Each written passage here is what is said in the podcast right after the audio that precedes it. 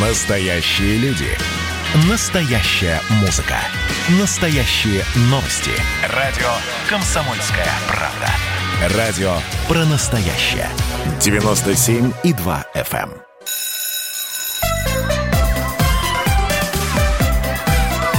Родительский вопрос. На радио «Комсомольская правда». Доброе утро, добрый день и добрый вечер, дорогие друзья.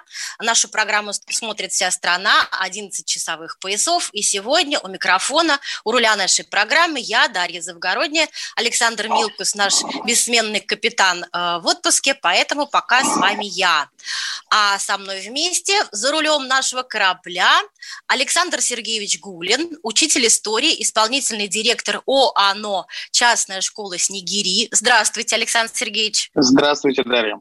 И Илья Владимирович Новокрещёнов, начальник управления развития кадрового потенциала системы образования Департамента образования и науки города Москвы. Это Илья Новокрещёнов, такая длинная должность. Здравствуйте, Илья Владимирович. Здравствуйте. Я хочу объявить, прежде чем объявить тему нашего урока, хотела сказать... Хочу напомнить о том, что мы в долгое время были на дистанционном обучении, которое в старших классах продолжается и сейчас в Москве, да. Этот опыт показал, что наши дети очень разные, и каждому нужен индивидуальный подход. То есть проблема личностного подхода, она вылезла в каком-то смысле как спица из велосипедного колеса, и очень многие родители, ну и, кстати, даже педагоги, заговорили о том, что не перевести ли нам ребенка на заочное обучение, не перевести ли нам ребенка в частную школу и вообще каким-то частным, так сказать, порядком решать проблемы образования дитя, нашего чада. И вот сегодня мы хотим поговорить, собственно, о частном образовании, а посравнивать частное образование и государственное. Есть ли у государственного образования какие-то преимущества? Можно государственную школу сделать такой же классной, как частная? А может быть, и переоценены эти преимущества, плюсы частной школы? И вот, дорогие друзья, я сразу хочу к слушателям обратиться. Если вы хотите рассказать... высказать свое мнение в прямом эфире, звоните нам по телефону восемь восемьсот двести ровно девяносто семь ноль два, бесплатный звонок со всех телефонов в России, и, и номер для WhatsApp и Viber, плюс семь девятьсот шестьдесят семь двести ровно девяносто семь ноль два. И вот мне хочется сразу... Э, э, э, проиллюстрировать эту тему, тему личностного подхода. Недавно проходило социсследование, в котором родители высказали озабоченность проблемой того, что на дистанционке отличники и хорошисты продолжили усердно заниматься, а троечники скатились в двойки. И дети чувствуют себя заброшенными, кто-то от такой заброшенности даже счастлив. Но об этом мы позже поговорим. А вопрос пока Александру Сергеевичу. Расскажите, пожалуйста, вот для наших слушателей, чем отличается э, частная школа, в чем ее преимущество? Перед э, чем? Ну, перед государственным образованием, с которым мы ее сравниваем. Частное образование. А, ну, просто на самом деле... Мы вот себя с нашими соседями из частного сегмента, там, например, еще некоторые. Вот. Ну, если так совсем коротко, это малокомплектные классы. То есть на данный момент, вот мы с первого сентября открылись, у нас примерно по восемь человек в классе. Да? Вот. Это более расширенная э, программа э, урочной, неурочной. Э, касается там средового дизайна, обучения. Тоже есть некоторые отличия, но здесь, в общем-то, это некоторое э, противоречие условно государственного и частного сектора, я бы так сказал. Но все равно люди же платят деньги за частную школу. Мы же должны понимать, э, в, в чем состоит... Ну, это малокомплектные классы, маленькие классы. Э, хорошо, а что такое тьютор? То есть, ну, получается, что больше взрослых приходится на одного ребенка. Да? А что такое тьютор? Вот что он делает? Можно не коротко. Ну, у нас тьютор...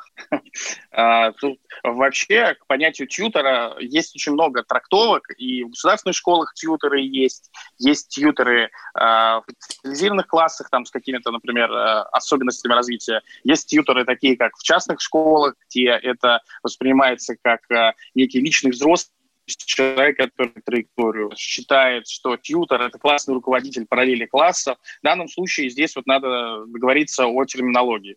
Вот э, у нас, например, тьютор э, помогает э, детям на английском языке, и потому что мы подключаемся, в общем, по удаленке с преподавателями, носителями языка из Великобритании. Вот. То есть это второй э, педагог, который помогает как раз детям с э, более медленным усвоением материала, его осваивать, да, в, в этом плане. Вот. Но повторяю, что вот какой-то идиллии по поводу тьютора практически в системе образования нет. Ну, все равно, видимо, какое-то благоприятное воздействие на ребенка оказывает то обстоятельство, что много взрослых им занимаются. Наверное. Наверное, можно с этим согласиться.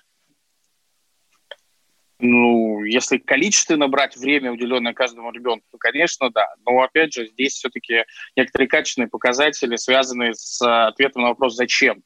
Да, зачем тьютор нужен? Если это слово просто модное и условно продать родителям э, такую программу, это одна история. Если это действительно игра в долгую про выстраивание индивидуальной траектории обучения, то, в общем-то, тьютором э, и является хороший классовый руководитель, или как там в системе образования московской называется, да, руководитель класса, который, в принципе, это все и выстраивал. Просто сейчас э, пытаются это каким-то образом формули- формализовать в какие-то более понятные трудовые отношения.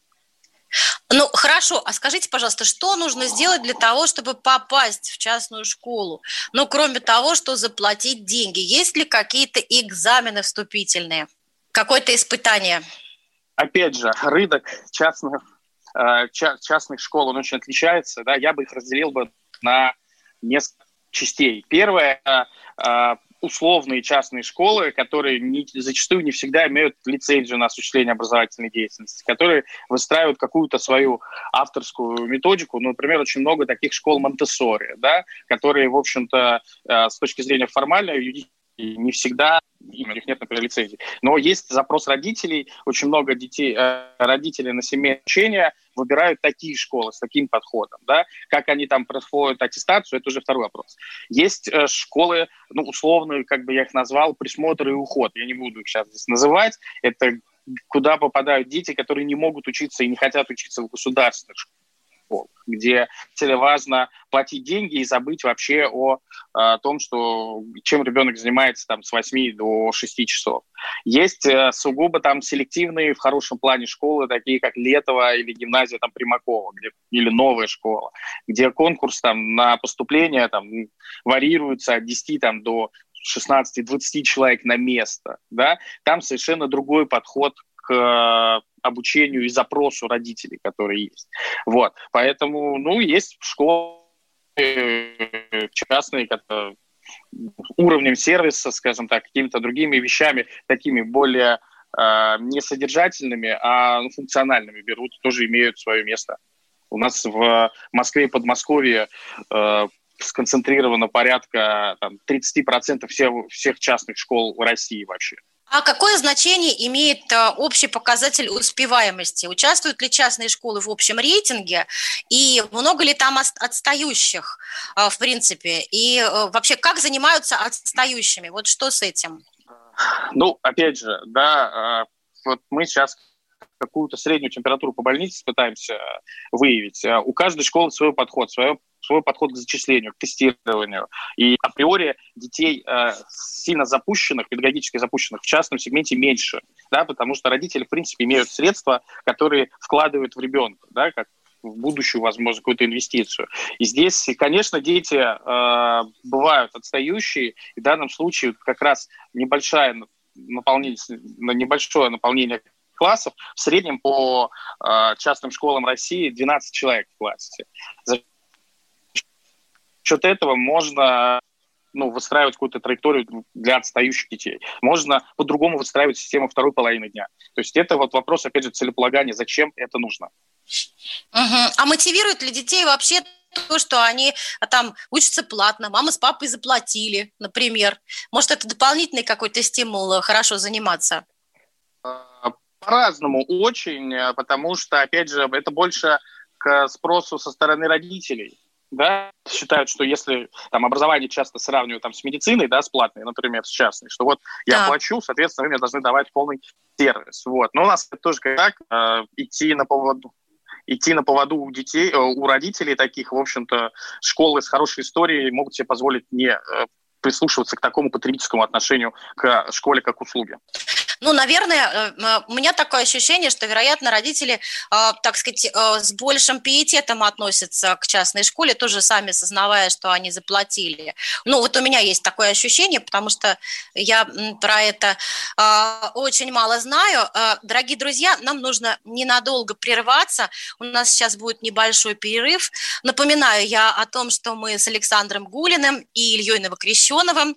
Александр Гулин – это исполнительный директор частной школы Снегири. Илья Новокрещёнов – это начальник управления по образованию э, Департамента Москвы по образованию. Обсуждаем проблему частных школ.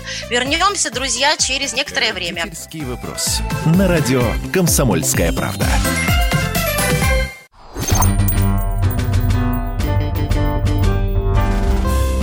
Дети и деньги. Всем привет, это подкаст «Дети и деньги». Меня зовут Евгений Беляков, я экономический обозреватель «Комсомолки» и по совместительству родитель. Ну и как у родителя у меня куча наболевших вопросов по воспитанию ребенка, и хорошо, что сегодня у меня есть кому их задать. У нас в гостях сооснователь проекта «Умназия» Галина Кан. Здравствуйте. Добрый день.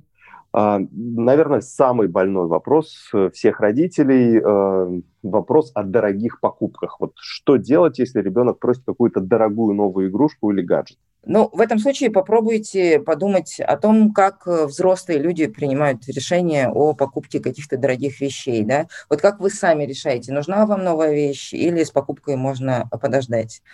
А, вот ваши собственные решения о покупках, они взвешенные, или вам нужно самому учиться там, тратить деньги разумно? Как вы определяете, да, насколько сильно ребенок хочет этот новый предмет, и будет ли он его хотеть сегодня, завтра, или также будет хотеть его через месяц? Ну вот я, например, для себя могу принять какие-то решения и даже объяснить, почему там эту покупку не надо совершать, не знаю, денег нет, да, или еще что-то. А, ну вот как понять, действительно ли желание ребенка это такое долгосрочное или это такое мимолетное все-таки? Вот, ну, в первую очередь, да, здесь важно подумать о том, что эм, решение должно быть взвешенным, оно не должно зависеть от того, что у вас сегодня там есть много денег или у вас сегодня плохое или, наоборот, хорошее настроение, оно должно основываться на каких-то других факторах. В первую очередь, это выясните вместе с ребенком, да, готов ли ребенок потрудиться за то, что, чтобы получить эту новую вещь, дорогую вещь. Да? Готов ли он чем-то пожертвовать ради обладания вот этой вещью? И используйте это желание ребенка получить новый гаджет в качестве какого-то обучающего инструмента. Ну, например, да, предложите сформулировать финансовую цель и, может быть, накопить хотя бы на часть стоимости этого предмета. Чтобы у него было какое-то, ну, по сути, может быть, мини, но все-таки достижение, чтобы он понимал, что это все-таки он сам сделал, да? Они да, просто конечно, родители дали конечно. Эти деньги. И это будет какое-то отложенное решение, то есть как раз достигая эту цель, там, пытаясь накопить какую-то определенную сумму денег, ребенка будет возможность уже как-то взвешенно принять решение, а в принципе мне эта вещь нужна или нет. Может, подумает и откажется. Да, да, абсолютно. Смотри, у нас в Умназии есть вот курсы по финансовой грамотности и даже игры по финансовой грамотности. И в одной из наших игр ребенок пытается накопить на новый велосипед. И вот такая вот практика вот интерактивных каких-то бизнес-игр, она обучает ребенка нужным и важным навыкам финансовой грамотности. Ну, это лучше, чем нотации родителей, да, в любом случае. Да. Спасибо. У нас в гостях была сооснователь проекта «Умназия» Галина Кан. Еще больше полезных советов для родителей на сайте умназия точка ру и в нашем подкасте «Дети и деньги». Счастливо.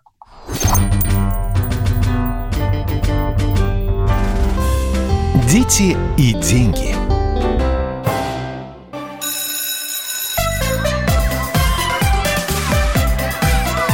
Родительский вопрос. На радио «Комсомольская правда».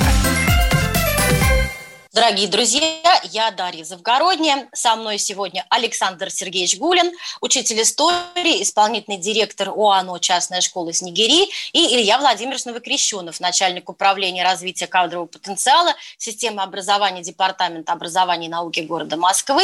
Кроме того, Илья Владимирович Новокрещёнов тоже и учитель истории, и э, проработал директором э, э, с такой знаменитой московской школы «Покровский квартал». Совершенно чудесная школа. Илья Владимирович, что вы думаете вообще сами про частное образование, как специалист, который прошел вообще все ступеньки, так сказать, системы нашей?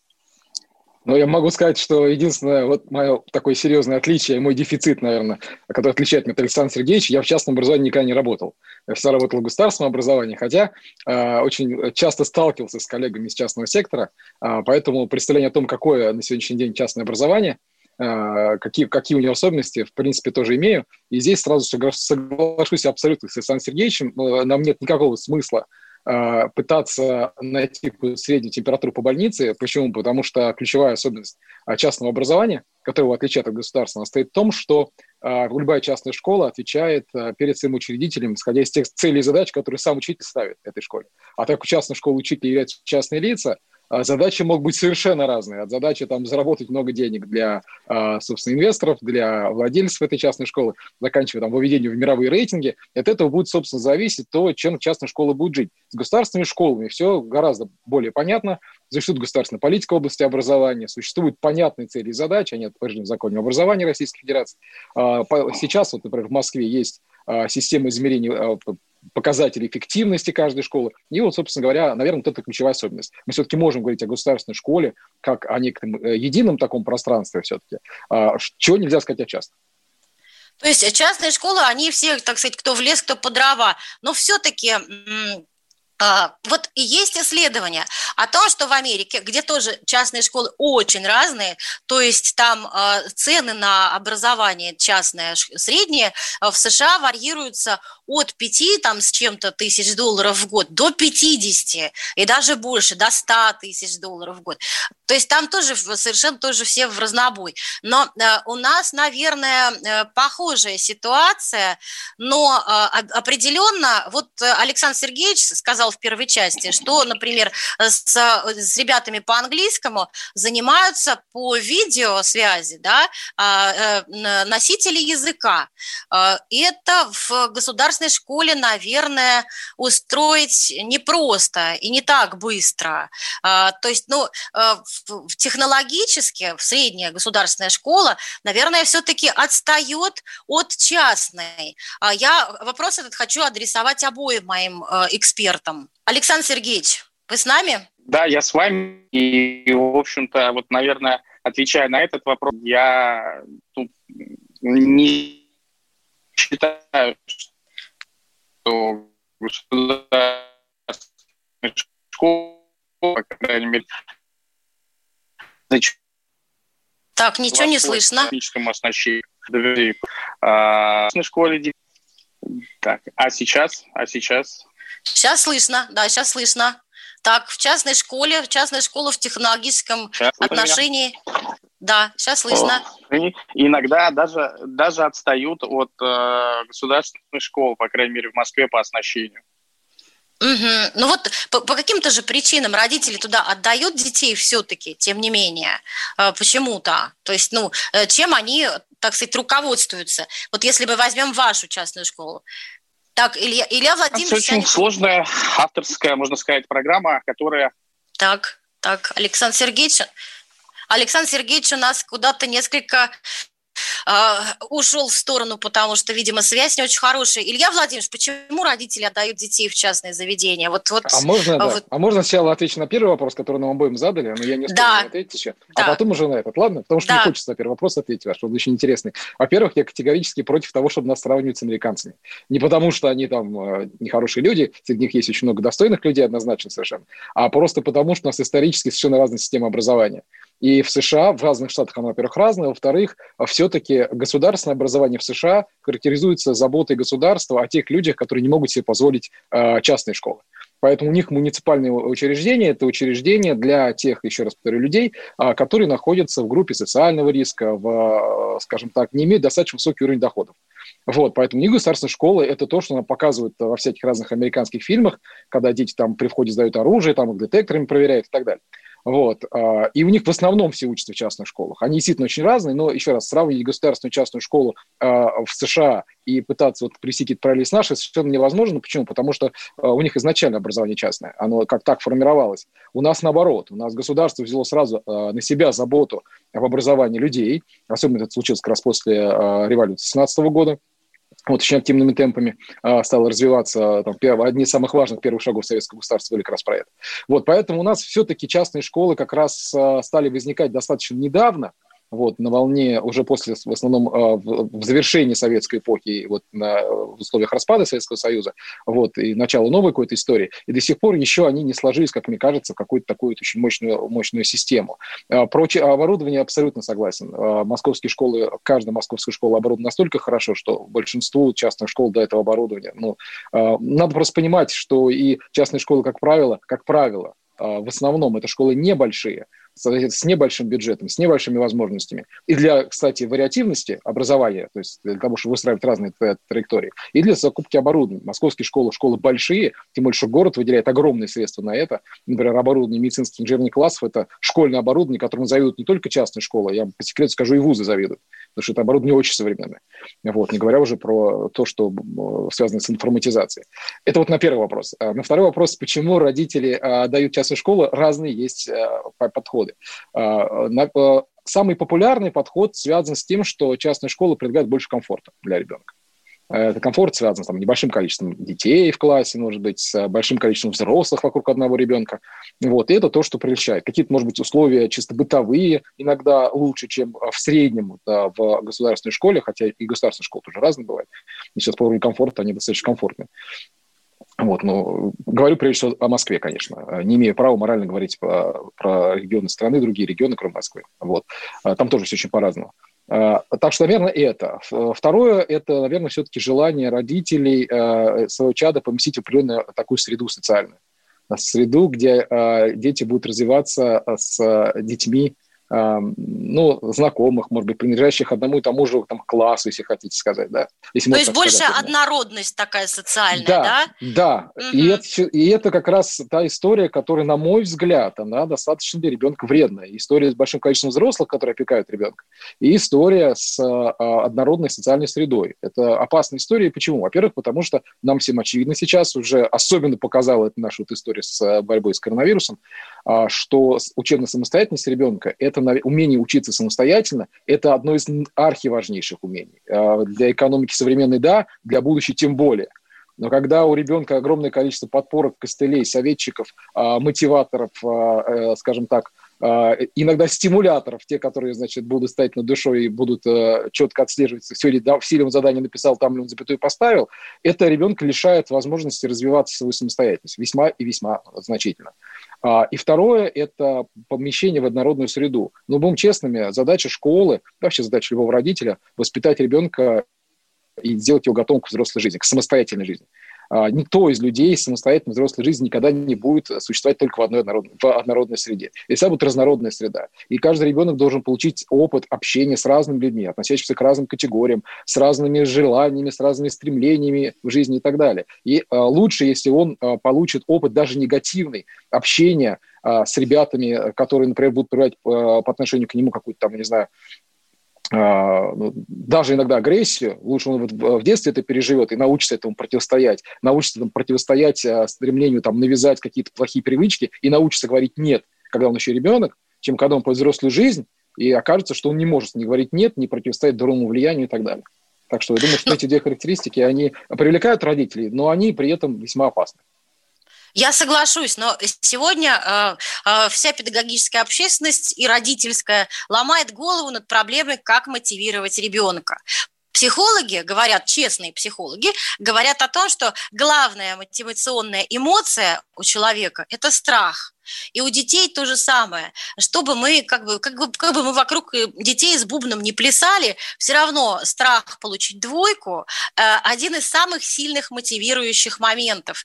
А вот, а, а, вероятно, да, Илья Владимирович смеется, но, но тем не менее существуют социсследования, которые говорят нам о том, как, в общем-то, избежать этого страха. В тридцатые годы проводилось много исследований, исследований коллективов, и выяснили в процессе этих исследований, что люди, в том числе дети, становились более эффективны, когда на них обращают внимание, когда на них смотрят, когда большой брат следит за тобой. Несколько было таких исследований самыми разными учеными, они проводились, и мы об этом, а также о многом другом поговорим попозже, после небольшого перерыва. Напоминаю, у нас в гостях Илья Владимирович Новокрещёнов, специ... начальник управления образования, господи боже, кадрового... развития кадрового потенциала, управления образования, департамента образования города Москвы, и Александр Сергеевич Гулин,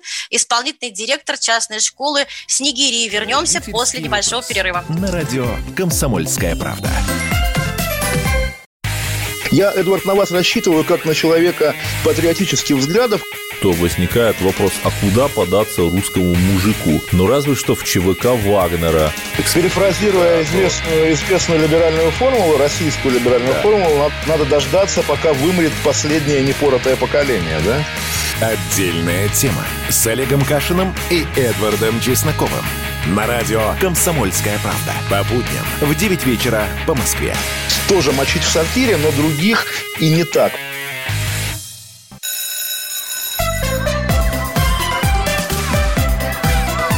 Родительский вопрос. На радио «Комсомольская правда». Продолжаем обсуждать проблему, сравнивать частные школы и государственные, и, в частности, обсуждать проблему, на которую мы выплыли. Как заставить, как привлечь ученика учиться. Заставить нельзя говорить, это плохое слово. В гостях у нас Александр Сергеевич Гулин, учитель истории, исполнитель, исполнительный директор в частной школе. А, а, и Илья Владимирович Новокрещёнов, начальник управления развития кадрового потенциала, системы образования, департамента образования и науки города Москвы, а, тоже педагог с большим стажем, а, в прошлом директор школы Покровский квартал. И вот, а, друзья, я бы хотела продолжить эту тему, что когда ребенок чувствует себя, ну, так сказать, что на него обращают внимание, что чувствует себя незаброшенным, он лучше учится. А вот я прочитала в интернете пост вашего коллеги Дмитрия, Дмитрия Зеливанского, это директор по коммерческим программам в «Новой школе», тоже человек, так сказать, участвующий, как он пишет, в приемках. И вот он говорит о том, что часто приходят дети, которые умные, они могли бы хорошо учиться, но в пятом-шестом классе средней школы государственной их просто не заметили, запустили, и они там где-то зачахли на задней парте. А когда человек пришел в частную школу, им занялась куча народу, и он раз-раз быстренько вскарабкался на четверки и на пятерки. Но это я так уже предполагаю, да? Александр Сергеевич, вы с нами? Что, что вы об этом думаете? Александр Сергеевич, что вы об этом думаете? Вы слышали, да, что я сказала? Что ребенок, вот э, значительную часть э, абитуриентов, да. так сказать, частных школ, составляют именно такие старшеклассники, которые были недообследованы э, в, в средней школе. Ну, первое правило, там, которое нам учили в педагогическом вузе, историческом, исторического факультета, что не думайте, что до вас кто-то что-то с детьми делал. Вот э, во всем обвинять э, коллег из других школ с другим бэкграундом я бы совсем точно не стал. А по каким причинам ребенок не раскрывался? Ну, это... Вы знаете, есть исследование Джона Хэтти, который проанализировал более двухсот факторов, влияющих на э, академические успехи детей. И здесь это не только связано с отметками, про которые мы все время почему-то говорим, и сами отметки, как внешняя мотивация, которая, в принципе, невозможна. Ну, на мой взгляд, уже в двадцать первом веке сильно не работает. Э, навык любви к учебе можно сформировать целенаправленно и долго, как в частной, так и в государственной школе. И вот э, вешать ярлыки, э, почему здесь не увидели, а здесь раскрыли, я бы точно не стал. А как тогда раскрывать? Вот ваше мнение как педагога. Как раскрывать желание учиться, любовь к учебе? Что делать? Ну, банальные вещи сейчас скажу. Ну, вот, например, у нас в учебной программе встроены все вот эти модные слова, soft skills, четыре ка компетенции. Мы их, в общем-то, сели, проанализировали с коллегами, с командой и попытались встроить в государственную, в ГОСовскую программу перспектива. И никаких серьезных проблем с этим встраиванием не было. Поэтому вот сейчас мы в этом направлении работаем. А куда пойдет после нас, у нас пока начальная школа, в государственную хорошую, в частную или за границу, это уже будет осознанный выбор ребенка и родителя. А для того, чтобы этот выбор сформировался, школа и должна, в общем, развивать вот эти навыки надпредметные, назовем это так. А что вы там сказали? К, какое-то К чего? К, К4, это что такое? четыре, четыре, ну, компетенции четыре К, это то, что там а. креативное мышление, креативность, критическое мышление, коллаборация, вот это все. Угу, угу. Хорошо, Илья Владимирович руку тянет. Илья Владимирович, скажите... Ну, ваши... я, я тоже хочу ответить на эти вопросы, да, потому что очень, очень, они очень важны, эти вопросы. Во-первых, я бы не стал э, путать, мати, подменять мотивацию стимулами. А мотивация все-таки происходит изнутри человека. Это то, чем, им, чем он сам хочет заниматься, то, что им движет непосредственно изнутри. Поэтому вот эта вся история с взрослыми, которые, значит, на страхе или еще каким-то образом над ребенком нависают, это история про стимулы. Потому что мотивация – это морковка, которая впереди, а стимул – это острая палка, которая позади. Вот в этом смысле, конечно, сочетание того и другого, оно дает эффект. И говорить о том, что стимулы вообще не нужны, тоже неправильно. Другое дело, что только на стимулах выстраивать образование – абсолютно утопическая идея. Впрочем, то, то же самое можно сказать и про а, только мор- одни морковки. Здесь тоже а, весьма опасная история. А поэтому такое разумное сочетание, но, конечно, ключевое – это все равно мотивация ребенка. Это то, что должно идти изнутри. А, а, проблема, которую мы сейчас обсуждаем, это проблема того, что во всем мире происходит одна и та же история. В одиннадцать-четырнадцать лет ребенок вдруг резко теряет мотивацию к обучению. Если раньше там, в начальных классах он старался по разным причинам, что-то делал, ему было интересно, то вот к пятому, к шестому, седьмому классу ребенок такую вот, такой порыв хороший, добрый теряет. Для него резко становятся важными другие вещи, и это нормально, во всем мире это так, потому что это то, что обусловлено, извините, биологией простой. Ребенок развивается, у него перестрой... гормональная перестройка и так далее, и социальная перестройка идет очень серьезная, мозг развивается. Вот, поэтому проблема снижения мотивации в этом возрасте, это, еще раз, проблема всеобщая. Она не только между государственной и частной школой э, является водоразделом, она во всем мире не нашла пока решения. Что с этим делать? Это самый главный вопрос. И это вопрос, на который все педагоги должны пытаться найти ответ. А, я уверен, что а, самое, самое интересное, что может здесь случиться в возрасте, это дать возможность ребенку попробовать разное для того, чтобы понять, что близко, что интересно и чем хочется заниматься. Поэтому вот а, у нас целый ряд школ в Москве начали заниматься тем, что в пятых-седьмых классах выстраивают такую вот а, интересную а, историю погружения ребят в принципиально разные предметные области. Прям погружение с головой. Не урывками по одному-два урока в неделю, да, а вот так вот по-серьезному. Вот в Покровском квартале этот проект как раз называется «Подростковая школа». А, еще раз, задача сделать так, чтобы ребенок сумел в этом возрасте попробовать все. Тогда он сможет определиться со сферой своих интересов и понять, а, собственно, что его мотивирует. Что ему интересно? Он лежит, его интерес лежит в области биологии, или, может быть, физики, или, может быть, ему интересны тексты, или, может быть, ему интересны какие-то культурные объекты. И тогда обучение в этом, в этом возрасте станет чуть более заинтересованным, как следствие, более продуктивным. Ну, да, да, дорогие друзья, дорогие слушатели, если кто-то хочет нам позвонить и вставить свои пять копеек, восемь восемьсот двести ровно девяносто семь ноль два, это бесплатный звонок по всей России, и можно писать в WhatsApp и Viber, плюс семь девятьсот шестьдесят семь двести ровно девяносто семь ноль два. семь ноль два. Звоните нам, пожалуйста. Но э, дело в том, что мне все-таки хочется понять, э, что делать сейчас, потому что сейчас многие э, опять, ну, старшая школа, э, старше, средняя и старшая школа ушла на дистанционку в Москве.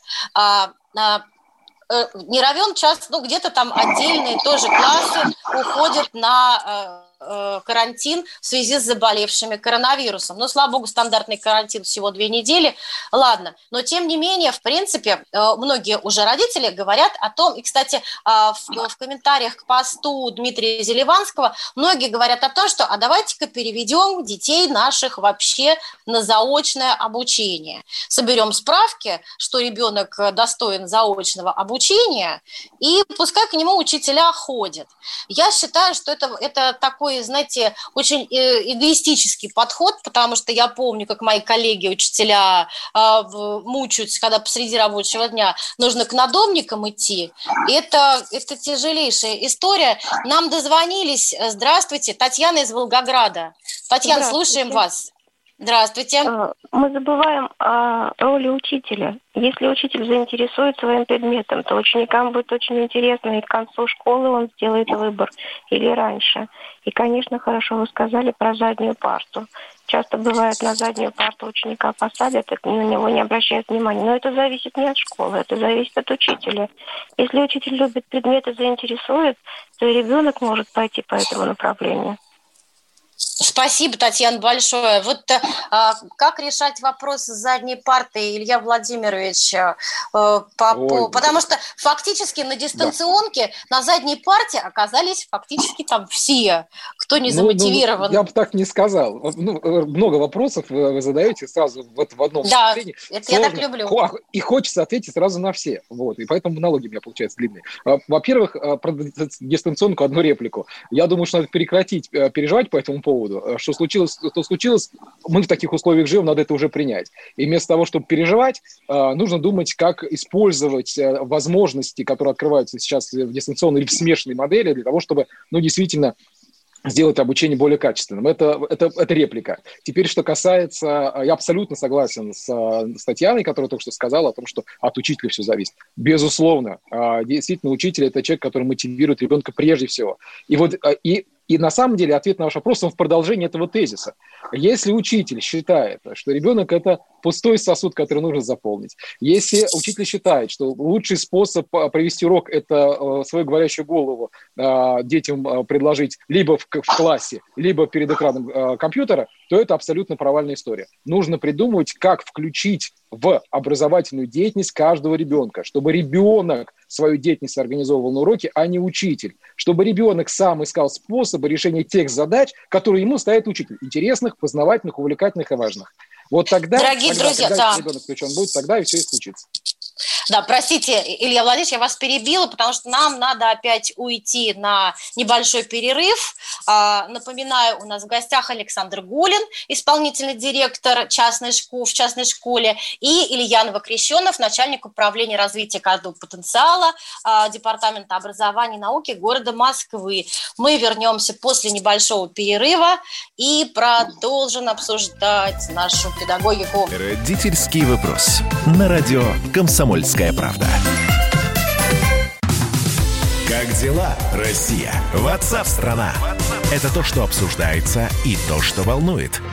Это ваши сообщения в прямом эфире, в том числе и голосовые. Каждый будний день с одиннадцати до пятнадцати часов с Михаилом Антоновым. Эфир открыт для всех. Включайтесь. Радио «Комсомольская правда». Радио про настоящее.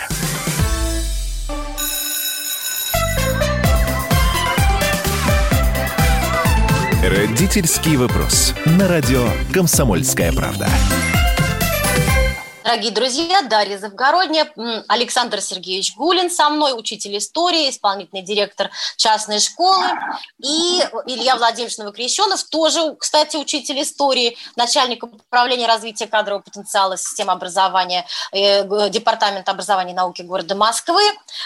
И я, собственно, учительница, учительница русского языка, которая тоже частно преподавает, дает частные уроки детям. И обсуждаем мы очень близкую, мне во всяком случае, тему, но и многим из нас в результате э, дистанционки, тему разных форм обучения, образования наших детей. Э, э, обсуждали мы, сравнивали мы государственные и частные школы, вышли в итоге на тему заочного обучения. И э, продолжим мы после того, как выслушаем звонок. Здравствуйте. Здравствуйте, вы слышите нас? Да, Фёдор, слышу, да. Фёдор. Да, мы слушаем вас. Ваш вопрос или мнение? Ну да, я хотел просто высказать свое мнение, как бы я вот слушаю, и как бы ощущаю, что вот это вот, то, что я сейчас хочу сказать, оно в воздухе витает, но просто никто его не озвучивает.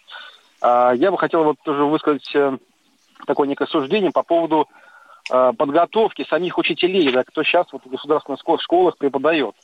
Потому что вот, ну, вот как бы сейчас вот по опыту, которому я своего вижу, да, то есть часть учителей, как бы им это все не нравится, их работа не нравится, взаимоотношения с детьми тоже не нравятся, как бы, да, то есть предмет их не устраивает, вот, как бы молодежи в школу идет мало, вот, остаются, как бы, люди, кто, вот, так скажем, доживает до пенсии и, как бы, вот, э, скрипя зубами, э, учат детей, как бы, да, вот, э, какие-то технологии новые осваивать не хотят, вот, ну, то есть, вот, э, вот что, что, что, что вот с этим делать, тоже непонятно, то есть мотивация самих учителей, вот, как их замотивировать, чтобы хорошо учить детей. Так, Илья Владимирович, это, наверное, к нам, к вам вопрос. Спасибо, Фёдор, большое. Илья Владимирович трудится над улучшением кадрового потенциала Москвы. Я даже знаю его работу. Да, видимо, придется мне ответить на этот вопрос. Я абсолютно согласен с тем, что если учитель сам себя считает неудачником, если ему все не нравится, сам он немотивированное лицо, то вряд ли стоит от него ожидать, что он будет лучшим, что он будет учителем. Он в лучшем случае будет урокодателем, вот, и все. А детям это, конечно, не нужно, да, это и вредно. А что делать с этим? А, ну, я тоже, может быть, скажу банальные вещи, а, но надо делать, создавать условия для того, чтобы а, молодежь, которая, которой интересно это, чтобы она шла, шла в школы. А, понятно, что до тех пор, пока заработная плата педагогов у нас не выйдет на достойный уровень, этого не случится. Вот в Москве это случилось, потому что несколько лет назад, когда действительно заработная плата педагогов в городе Москве стала очень и очень достойной, мягко говоря, вот, если не сказать большой, у нас преодолелся двойной негативный отбор в педагогические вузы. И в педагогические вузы пошли не троечники вчерашние, которым было надо куда-то идти, они поэтому пошли в педвуз. Ну, девочки, например, да? Вот, надо куда-то идти. А пошли отличники. И вот эти вот отличники, которые в школе учились хорошо, которым стало интересно а, педагогическая работа, и они понимают, что они смогут обеспечить себя и свою семью достойным уровнем жизни, они пошли в педагогические вузы, и они уже сейчас возвращаются в наши школы.